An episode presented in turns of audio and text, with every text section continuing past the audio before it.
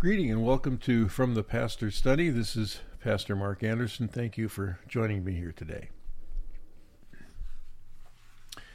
It's undeniable that American society strives to fill every silent moment with song.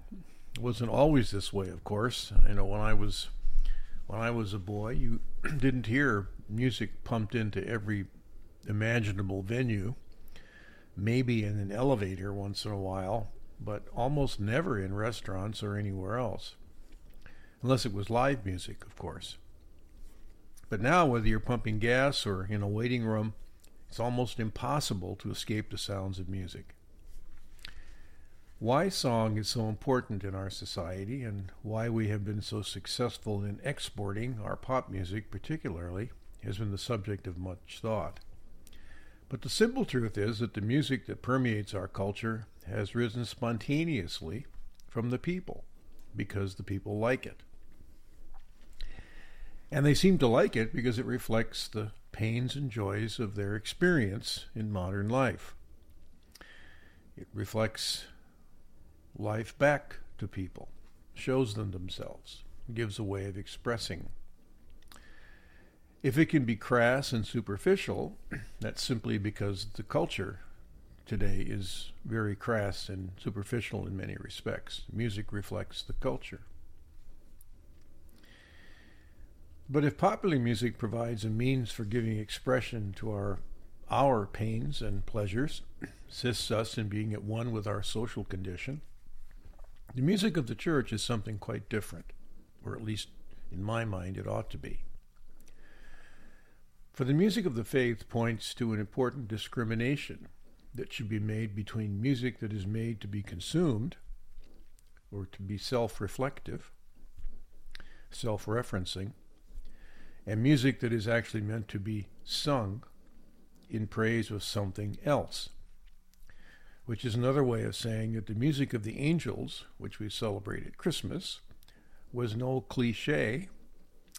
They were not singing about the angels, or about even heaven in that sense, where they lived, but they gave expression to what God was doing in Jesus Christ in coming to earth for us. Their music was pointing to a truth that was beyond them, the great truth of God.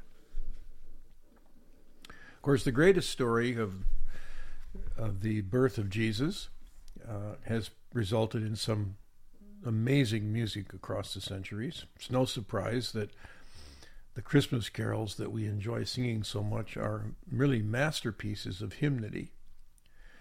And every culture in which the Christian faith has flourished has given expression to music uh, that is beautiful and captures uh, something of the heart of the gospel.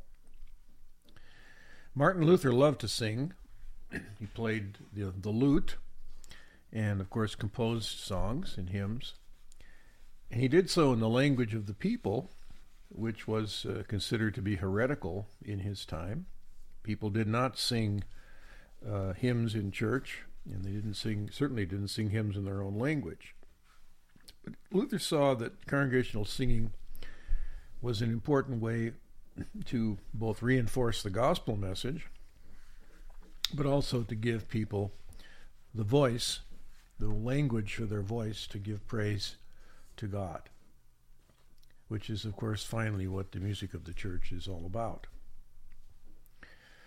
So we gather at Christmas again this year amidst the familiar sights and sounds, um, surrounded by the music that we've learned to love.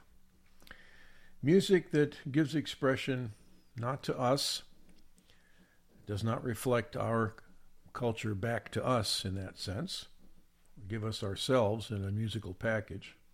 This music, when it is at its best, comes out of the heart of faith and gives expression in joy and in power and in gratitude to what God has done for us in the coming of his Son Jesus. Thank you for joining me here uh, this week for the pastors uh, from the pastor's study. Glad you could be here. Uh, check out the website, if, and I hope that you will find uh, things there that will be of benefit and help to you in your Christian life. Thanks again, and grace to you.